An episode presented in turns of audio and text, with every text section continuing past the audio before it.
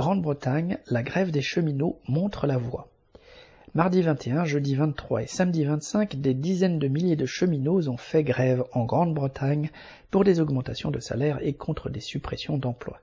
Mardi 21, paralysant les transports dans la capitale, la grève des employés du métro a été un des moments marquants de cette grève, d'une ampleur jamais vue depuis 30 ans. La principale revendication des grévistes est une hausse des salaires de 7% pour faire face à l'inflation, qui est déjà en fait en train de dépasser la barre des 10%.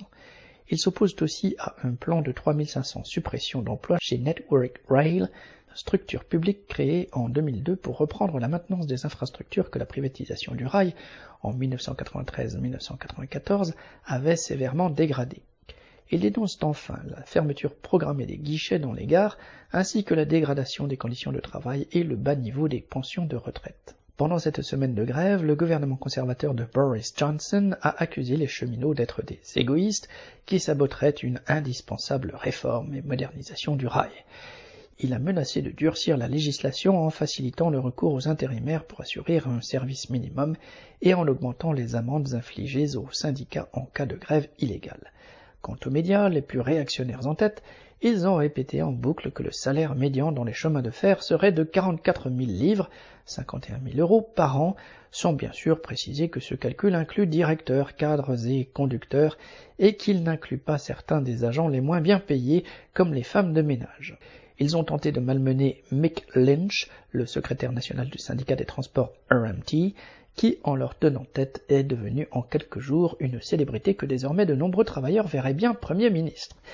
Du côté de l'opposition, le leader du parti travailliste, Keir Starmer, a menacé de représailles tout député Labour qui serait vu sur un piquet de grève. Il ne veut évidemment pas être soupçonné de soutenir les luttes des travailleurs, alors qu'il n'aspire qu'à revenir au pouvoir pour gérer les affaires de la bourgeoisie. Heureusement, sur les piquets de grève, les cheminots ont eu droit à des marques de soutien autrement valables, celles des travailleurs se reconnaissant dans leur combat.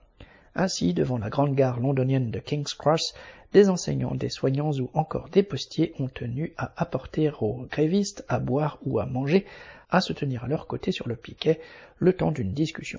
De telles scènes se sont reproduites aux quatre coins du pays. La grève a été réussie bien qu'elle ait été appelée par un seul syndicat, le RMT, qu'elle n'ait touché que 13 des 22 compagnies ferroviaires et pas toutes les catégories du personnel. La démonstration est d'autant plus parlante. Sans les travailleurs, rien ne fonctionne, et quand ils entrent en lutte ensemble, leur force de frappe est immense. En se dressant contre les bas salaires et les licenciements, les cheminots pourraient encourager d'autres catégories de travailleurs à voter la grève prochainement, en particulier dans le transport aérien, les services postaux, l'éducation et la santé, où les salaires sont aussi à la traîne. Au-delà des grèves sectorielles qui se profilent, face à une hausse des prix qui frappe l'ensemble des classes populaires, c'est bien une grève de tout le monde du travail qui est à l'ordre du jour. Thierry Hervé.